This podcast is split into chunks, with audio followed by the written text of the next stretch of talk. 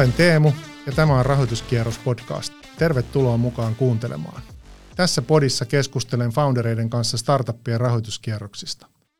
Kuulet inspiroivia tarinoita monia rahoituskierroksia toteuttaneilta ja miljoonia euroja sijoittajilta keränneiltä perustajilta, jotka paljastavat parhaat oppinsa rahoituksen keräämiseksi. Lähden mukaan oppimaan, kuinka rahaa kerätään ja keneltä, oli kyseessä sitten Friends, Family and Fools tai satojen miljoonien rahoituskierros. Tänään mun vieraana on Heikki Rusama, Freedin co-founder eli kanssaperustaja ja toimitusjohtaja. Tervetuloa mukaan, loistavaa, että sä olet täällä tänään mun kanssa. Kiitos Teemu kutsusta, on mahtavaa olla tämmöisessä rahoitusaiheisessa podcastissa. Mä koen, että tämä on yksi mun uran tähtihetkiä. No tosi hienoa, jos koet tuolla tavalla. Tämä on tietenkin tärkeä aihe ja tällä niin kuin halutaan auttaa muita foundereita eteenpäin ja tietenkin polttoaineena se rahoitus on tärkeä founder, noille startupeille. Hei, kerro ihan lyhyesti, mitä Freed tekee ja mikä sun rooli siellä on ollut ja tällä tavalla. Yes.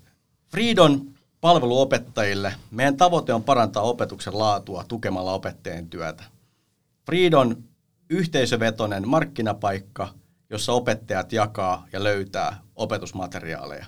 Me toimitaan Euroopassa ja meidän palvelussa on 300 000 opettajaa jo.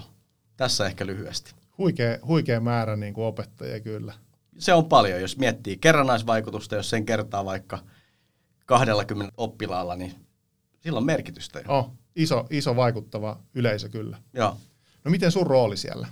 Mä oon yksi kolmesta perustajasta ja toimitusjohtaja. Eli mä oon ollut alusta asti ja, ja ää, siitä kun meillä, meillä oli, oli tota, perustajat ja ystävät käytti palvelua, niin siitä, siitä, siitä, siitä lähtien. Ja mun tehtävä on rahoituksen varmistaminen ja se, että meillä on oikeat ihmiset tekemässä oikeita asioita. Toki startupin toimitusjohtaja saattaa olla myös se, joka vie roskat toimistolta tai tekee mitä vaan, mitä, mitä tarvii tehdä.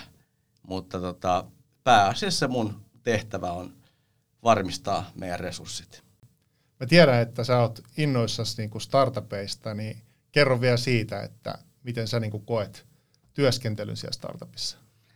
No startup on mieletön korkeakoulu siihen, että miten monessa asiassa voi olla huono. startup on oppimiskokemuksena sellainen, mikä mä en usko, että saa mistään muualta – Startup on parhaimmillaan sitä, että onnistumiset tuntuu voimakkaammalta kuin mikään muu.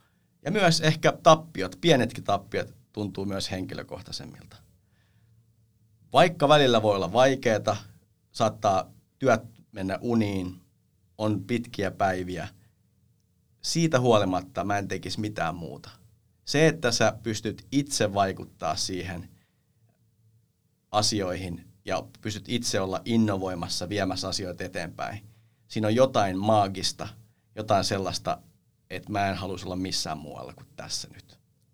Toi on loistava kuulla, koska sitä se startup vaatii, että siellä on sydän ja aivot paikallaan. Joo, kyllä se, se, vaatii, se vaatii sitä, se vaatii kestävyyttä ja mun mielestä se vaatii myös rajatonta optimismia. On niin paljon, joudutaan ruuvaamaan erilaisia suunnitelmia koko ajan uusiksi. Tulee pataa säännöllisesti, asiat kestää enemmän, rekryt ei onnistu, rekryt on hitaita, rahoituskierrokset venyy, mutta silti on pakko, se on vaatimus, että on pakko nähdä ne kultareunus asioissa. Muuten, muuten tässä ei tulisi mitään. Mä sanon taas mun kuluneelta levyltä lause, jota mä aina hoe Eli, eli tota startup-yrittäjän elämä on vertahikeä ja kyyneleitä, mutta mukaan mahtuu myös huonoja päiviä. no joo, joo, joo. Mutta toisaalta en mä myöskään tavallaan niinku, ö, mystifioisi ö, startup-yrittämistä niille, jotka ehkä sitä miettii. En mä, usein se kysymys on se, että et onko toi ihan hullua, pystyykö sä pitämään niinku balanssin kodin ja töiden välissä, niin kyllä mä koen, että mä silti menen töihin ja mä tuun pois sieltä. Mulla on vapaa-aika, mulla on asioita, jotka on, voisiko sanoa jopa tärkeämpiä kuin yritys, perhe ja mitä me tehdään ää, myös töiden ul- ulkopuolella, mutta se, että et mun mielestä senkin pystyy pitämään aisoissa. yli 300 000 opettajaa ei ole kuitenkaan tullut ilmaiseksi, että rahoitustakin on tarvittu ja tota, rahoituksesta tänään puhutaan. Niin kerro vähän lyhyesti semmoinen draaman kaari, että minkälaisia rahoituskierroksia tai kuinka monta, miten paljon te olette kerännyt? Yes, mä koitan, koitan antaa sen nopean, nopean yleiskuvan. Meidän ensimmäinen rahoitus tuli jo silloin, kun me perustettiin. Me nostettiin muistaakseni mittaluokkaa vain 100 000. Eli me lähdettiin tosi pienellä liikenteeseen. Toisaalta meidän kulut oli tosi pienet. Lähdettiin vähän sille, että hei, katsotaan mitä tästä tulee. Me tehtiin aika pian toinen, vähän vastaava. Sitten kierroksen koko vähän suureni. Alussa meillä oli enkeleitä mukana, tämmöisiä enkelisijoittajia. Sitten kierrokset suureni, tehtiin itse asiassa pari kolme semmoista vähän niin kuin enkelikierrosta, vähän laajennettu enkelikierrosta, noin niin kuin vuoden, vajaakin vuoden, vuoden välein. Eli meidän, meidän tämmöinen niin kuin runway ei ollut edes, edes vuotta, vaan katsottiin vähän, vähän niin kuin, askel askeleelta. Sitten mukaan tuli myös tämmöiset VC-sijoittajat ja, ja myös toki niin kuin kaikki startupit Suomessa, niin ollaan käytetty myös Business Finlandin rahoitusinstrumentteja. Tempo, mä sanoisin, että on yksi, yksi parhaita julkisen puolen rahoitusinstrumentteja, eli tämmöinen pieni tota, tota, joka, joka me saatiin. Itse asiassa ekan kerran, kun haettiin sitä, niin me sain, sain tyrmäyksen. Okay. Mä, mä ajattelin näin, että että tähänkö tämä nyt, tämä, tämä menee, menee tämä, kosahtaa tämä homma. Mutta yrittää innolla läpi harmaan kive. Kyllä, kyllä, kyllä. Ja ymmärsin, että ehkä miten sitä haetaan, että kyse ei ole siitä, että, että mulla on hienommat kalvot, vaan mun pitää ymmärtää, miten se rahoitusmekanismi toimii. Just näin. No joo, sitten kierrokset on suurentunut. Mukaan on tullut tosiaan tämmöisiä ö, isompia sijoittajia, myös kansainvälisiä VC-sijoittajia. Ja, ja tota, tota, nyt tässä vuoden vaihteessa, viime vuoden vaihteessa kerättiin viimeisin rahoituskierros. No niin. Se on varmaan näin, että kun teillä on kuitenkin toi ympäri, ympäri Eurooppaa ja maailmaakin noin teidän opettajat, niin se helpottaa tuommoisten kansainvälisten sijoittajien mukaan saamista myöskin. No joo, kyllä kun tehdään digitaalista liiketoimintaa, niin kyllä se on oletus on se, että, että se on jollain tavalla niin kansainvälisesti la, la, laajenevaa. Ja se mahdollistaa myös sen, että tavallaan se ei tarvi olla mitenkään niin kuin Suomi-spesifi sen sijoittajan. Että et, et, kyllä se, kyllä se niin kuin auttaa. Tai ehkä se on, mä sanoisin näin, että se on ehkä vaatimus digitaalisessa kentässä. Joo. Yleensä kun ulkomaisia sijoittajia tulee mukaan yhtiöihin, niin niillä pitää olla ulkomailla jo bisneksiä, koska tietyllä tavalla se, että sä oot menestynyt sun kotimarkkinassa, niin se ei monelle sijoittajalle riitä. Joo.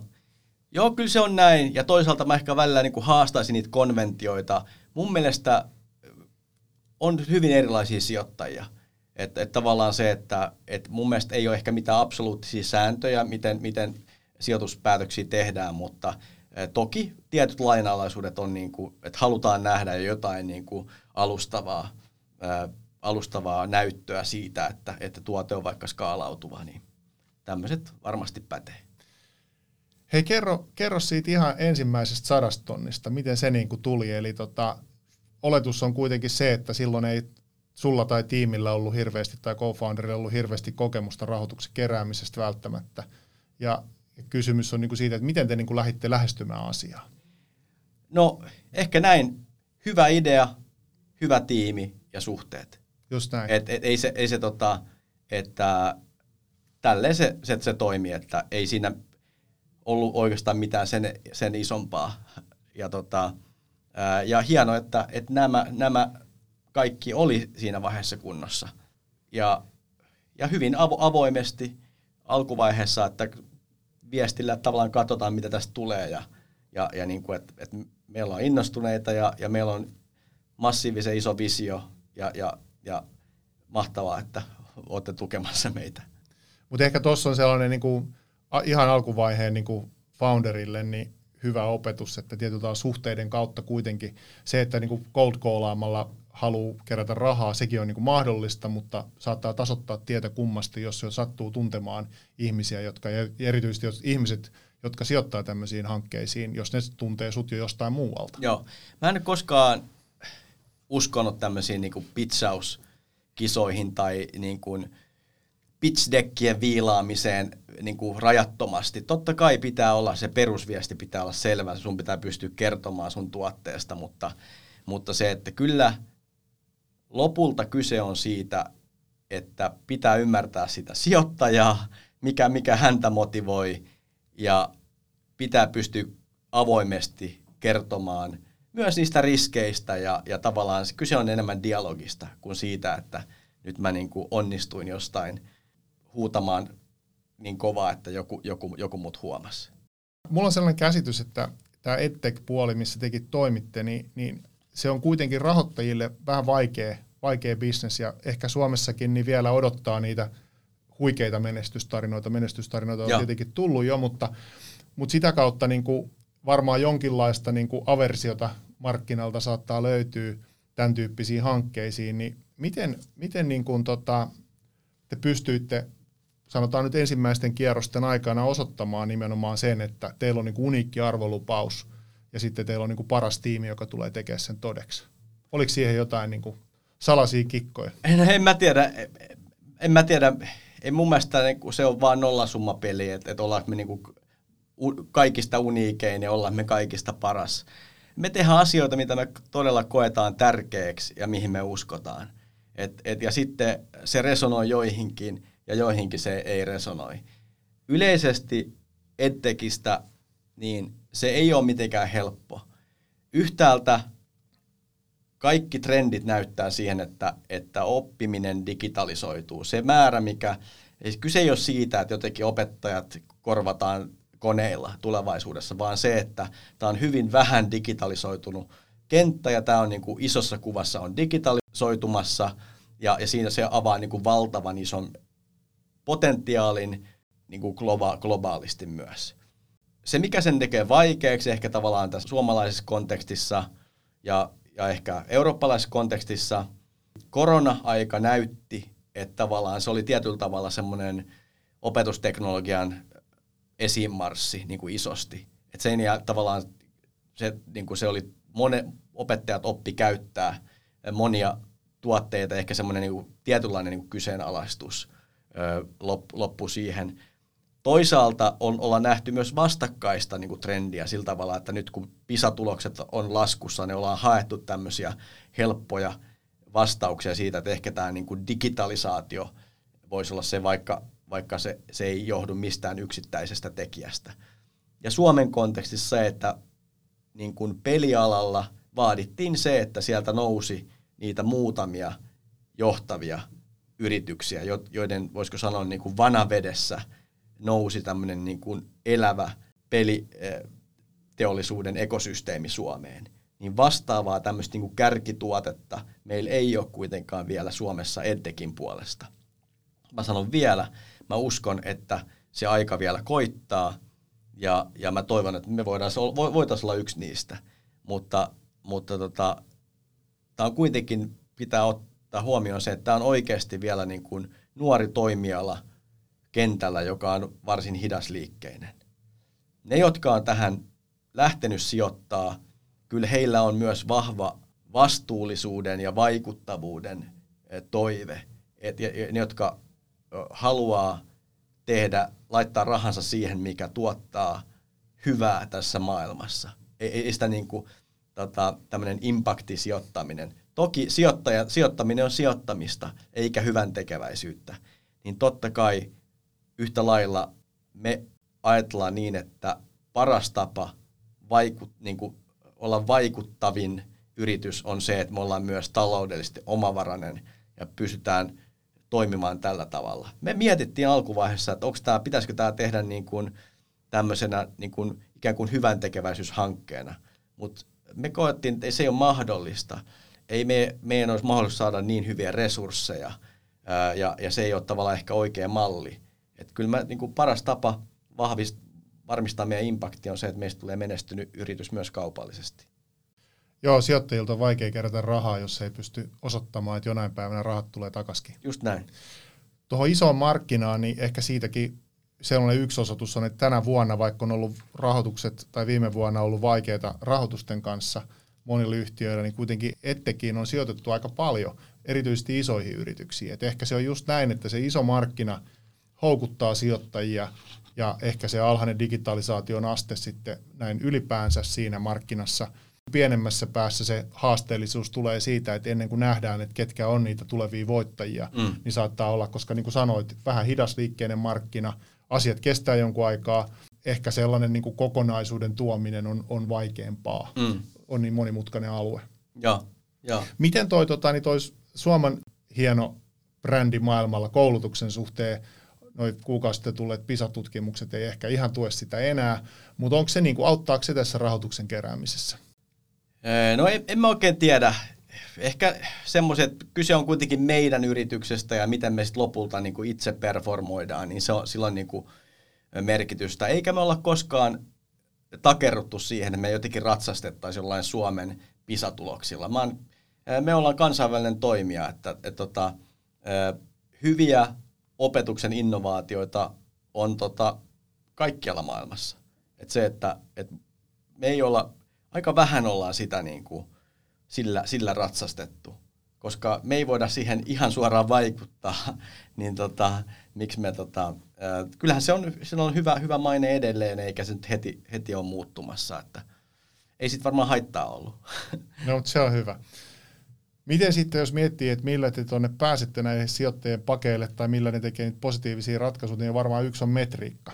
Joo. Te kuitenkin niin kuin seuraatte, niin osaatko sanoa, että mitkä teillä on niin kuin tärkeimmät metriikat, joilla sijoittajat hurmataan mukaan sijoittamaan? No se on hyvä, hyvä kysymys. Kyllä äh, ehkä se, että ylipäänsä on se, että se mitä me sanotaan, että me ollaan tekemässä, niin me pystytään tekemään se. Että pystytään niin kuin, äh, niin kuin to, todistamaan se. Kyllä meillä nyt alkuvaiheessa se tärkeä metriikka on se, että miten paljon opettajat käyttää meidän palvelua. Että onko meillä semmoinen palvelu, mitä opettajat oikeasti käyttää. Me lähdettiin hyvin ohuilla ajatuksilla suhteessa meidän kaupallisiin malleihin liikkeelle. Ajateltiin ensin niin kuin tuote ja yhteisö ja kaikki hyvä seuraa siitä. On kuitenkin paljon palveluita, joita ei oikeasti kukaan käytä. Niin me halutaan olla semmoinen, mitä opettajat oikeasti käyttää. Sitten kun mennään pidemmälle, niin enemmän kaupallinen performanssi niin kuin tulee. Ja tavallaan mitkä ne mallit on myös siinä. Että tavallaan mi- miten, minkälaisia malleja, jotka, jotka skaalautuu myös, niin ne tulee merkityksellisesti. Ja riippuu tietysti sijoittajista myös. Että sijoittajilla voi olla minkälaisia kysymyksiä tahansa. Ja, ja ei sitä mitenkään rajattu, että, että pysytään vain näissä, näissä aiheissa. Että, että sitten mitä onkaan, mutta kyllä se on tuommoinen niin palvelun käyttö ja – sitten se kaupallinen menestys. Jos pohditaan noita sijoittajien kysymyksiä, niin mitkä on ollut visasimmat kysymykset, jotka on tullut eteen? No, visasimmat kysymykset sijoittajilta. Ah, kun rahoituskierros on tehty. Just näin. No ehkä ylipäätänsä on se, että, että joskus, niin kuin varsinkin kun ollaan keskustelui aloittamassa, niin on aina tämmöisiä kysymyksiä, että miten isoksi teidän firma voi kasvaa. Joo. Ja mikä on tämmöinen, mikä on teidän markkinan koko vaikka, niin nehän on hyviä kysymyksiä ja, ja, ja sille, että ja ne on niin hyvin, hyvin relevantteja kysymyksiä. Mutta se, että jos on rakentamassa jotain uutta, niin mihin sitä oikeasti vertaa sitä, sitä tavallaan markkinaa ja miten ehkä siinä pitää tavallaan pystyä kuvaamaan sitä pelikenttää mahdollisimman selkeästi versus, että et kun tekee vain niin kuin hauskan näköisiä ää, tämmöisiä lätkämailla piirustuksia, että näin, näin tämä menee, vaan ehkä pitää pystyä kertomaan, että miten tämä dynamiikka niin kuin menee ja, ja ku, kuvaamaan sitä. Mutta ehkä vaikeimmat kysymykset liittyy, on yleensä silloin, kun sijoittaja on vielä, tai kysy, kysymy, niin kuin keskustelu on vielä aika alkuvaiheessa. Että tavallaan vaikeimmat kysymykset sellaisia, jotka ei ihan tavallaan kohtaa sun sitä, mitä sä oot tekemässä. Että minkälaisen mahdollisuuksen te näette niin kuin Kiinan markkinassa tai näin, ja jos me, me ei olla, niin ne on, on semmoisia, että oikein en, en, en mä tiedä. Ja ehkä myös ehkä sijoittajillekin on mun mielestä tärkeää sanoa, että en tiedä silloin, kun ei tiedä. Turha mennä pelaamaan mitään pelejä. Eli käytännössä voisi ajatella niin, että, että, että aika nopeasti pitää päästä niin kuin samalle – samalle niin kuin raiteelle sijoittajan kanssa niissä keskusteluissa. Koska muuten, jos et pääse, niin sitten sä rupeat saamaan sellaisia kysymyksiä, joihin sä et pysty vastaamaan, josta seuraa, että se sijoittajan kiinnostus katoaa niin kuin aika nopeasti siihen keissiin. Joo, ja tätä jotenkin mä haluaisin muuttaa. Et paljon me puhutaan tämmöisestä pitsaamisesta ja, ja, ja että et pitää pystyä kolmes minuutissa kertoa hissipuheen aikana pitää pystyä kertoa sun niin kuin juttu. Mä en osaa mitään kertoa niin kuin alle kolme minuuttia. En, en mä osaa niin kuin, mä oon aika monisanainen ja, ja, ja meillä on kuitenkin aika kompleksisia juttuja, niin se vaatii aikaa.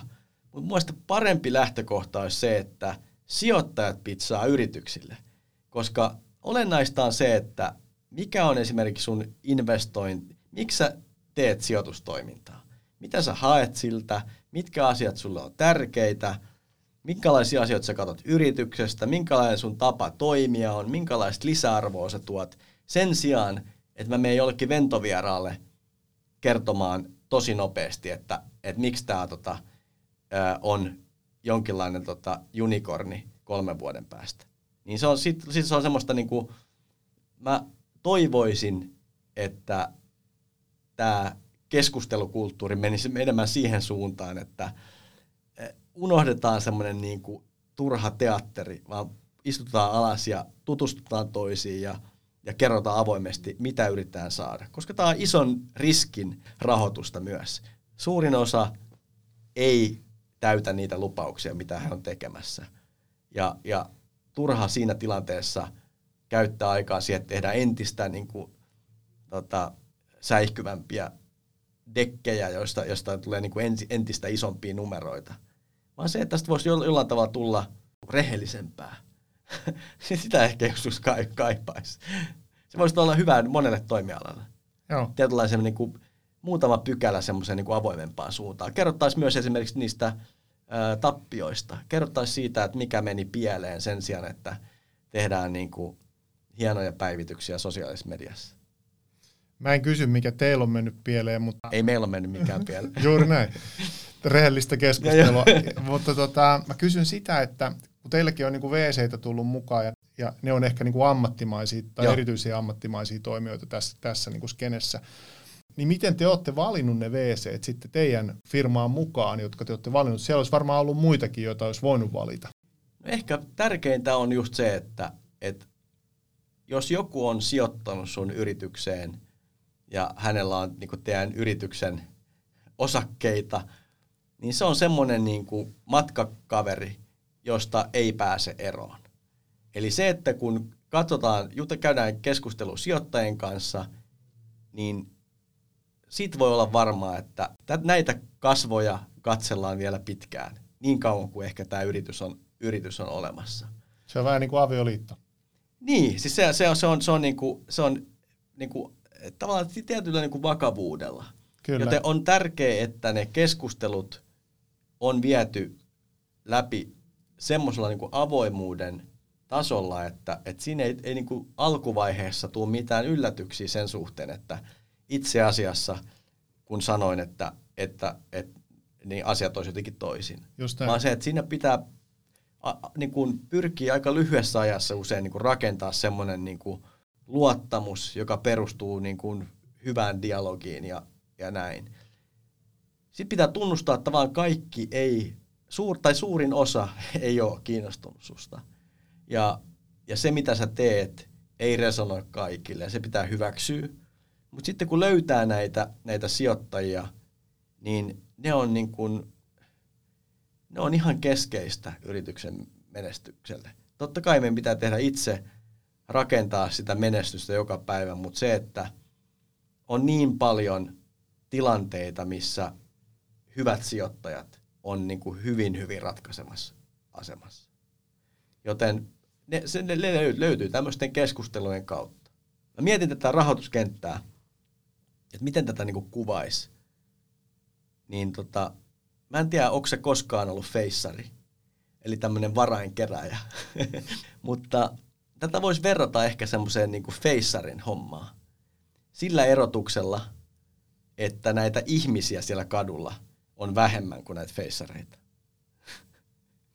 Tuo on hyvä vertaus.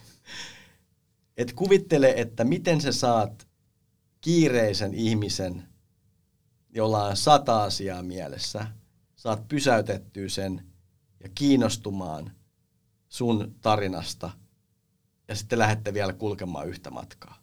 Sehän tuntuu melkein mahottomalta.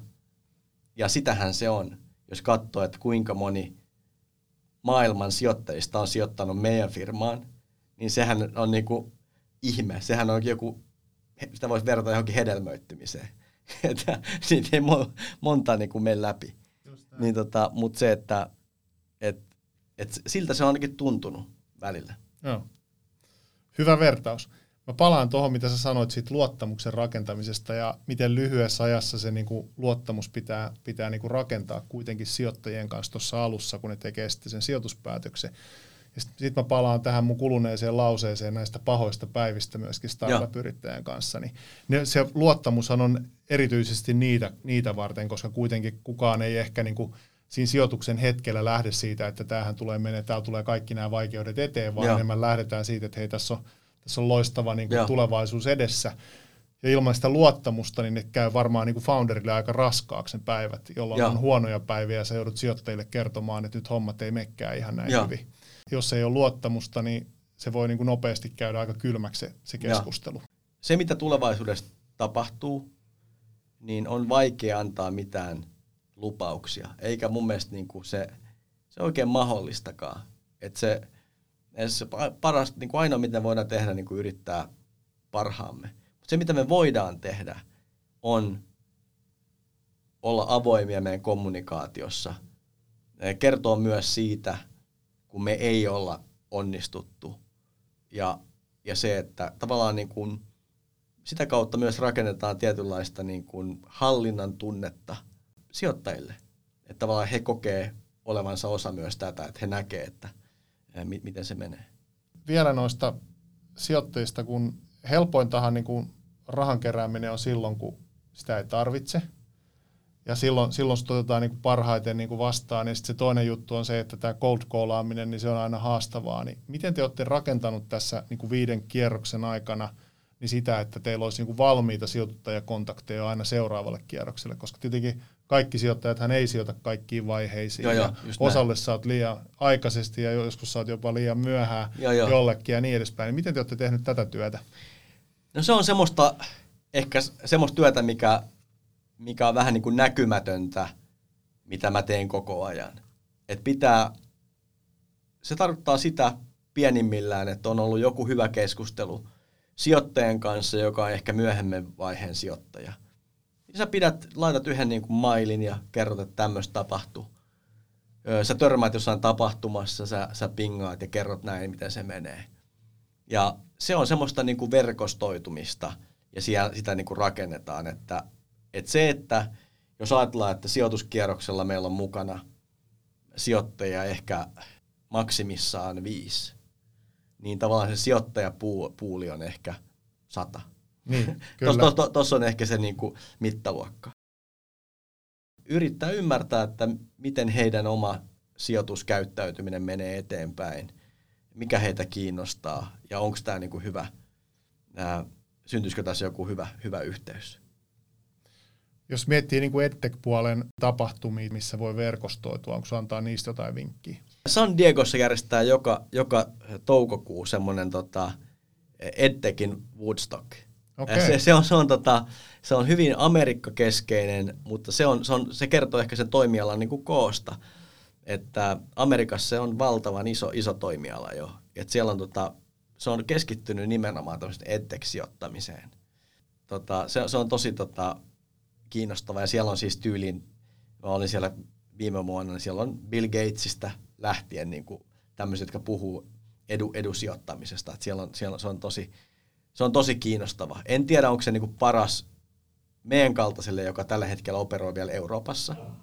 Mutta sitten on isoja tämmöisiä opetusteknologiatapahtumia, niin kuin tammikuussa on tämmöinen kuin BET Lontoossa, joka, joka myös kerää paikalle sijoittajia, mutta, mutta tota, ehkä parhaiten kuitenkin on se, että, että selvittää, ketä nämä on ja, ja, ja sitten luo niitä yhteyksiä.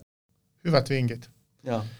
Tähän loppuun niin mä kysyn aina tämän saman kysymyksen. Mitkä on niin kuin sun mielestä kaikista tärkeimmät opit, tai mitä sä olisit niin kuin toivonut tietäväsi ennen kuin sä ryhdyit näihin rahoituskierroshommiin ollenkaan? Okei, okay, okei.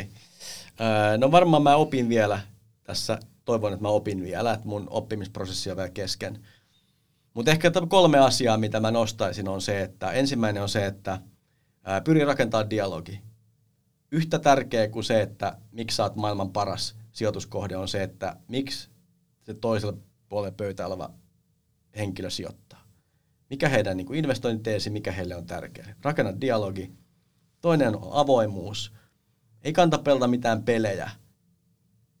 Kaikki tietää sen, että tilanteet voi muuttua. Pyri mieluummin kertomaan oikeasti, mitä sä aiot tehdä. Ja totuudellisuus, rehellisyys, ne on tosi tärkeitä. Voi olla kiusaus vähän niin kuin lupailla liikoja tai, tai silleen, että nyt, me, nyt tälleen näin, mutta siitä ei mitään hyötyä. Lopulta se, että usko ittees. Vähän tämmöinen amerikkalainen oppi, mutta, mutta se, että yhtä sijoitusta kohden sä voit joutua kuulemaan 50 kertaa ei. Ja sanoa, että tämä on ihan huono sijoituskohde. Se, mitä teette, on huono. Ja, ja, ja se, että on helppo, jos se kuuntelisi näitä kaikki ohjeita, niin se, se niin menisi ihan pakka, pakka sekaisin, niin jollain tavalla löydä se oma tyyli tehdä asioita. Älä kuitenkaan vaan kopioi muita ja usko omiin vahvuuksiisi. Ja se, että älä ota semmoisia negatiivisia palautteita liian henkilökohtaisesti. Myöskään niin kuin sijoittajat, jotka toimii nopealla sykkeellä, ei he ole mitään tunneviestinnän asiantuntijoita. He tekevät omaa työtä siinä, missä mekin. Ja se, että, että yrittää kuunnella ja oppia niistä ja mennä eteenpäin. Tuossa ehkä kolme. Hei, kiitos loistavasta keskustelusta, Heikki. Kiitos, kun tota, kutsuit ja onnea menestystä tälle hienolle podcastille. Kiitos paljon. Kiitos. Kuuntelit Rahoituskierros-podcastia, jossa founderit paljastavat parhaat oppinsa rahoituksen keräämiseksi sijoittajilta. Mikäli pidit kuulemastasi, klikkaa follow, jaa jakso kaverillesi ja jätä painava mielipiteesi podista alusta.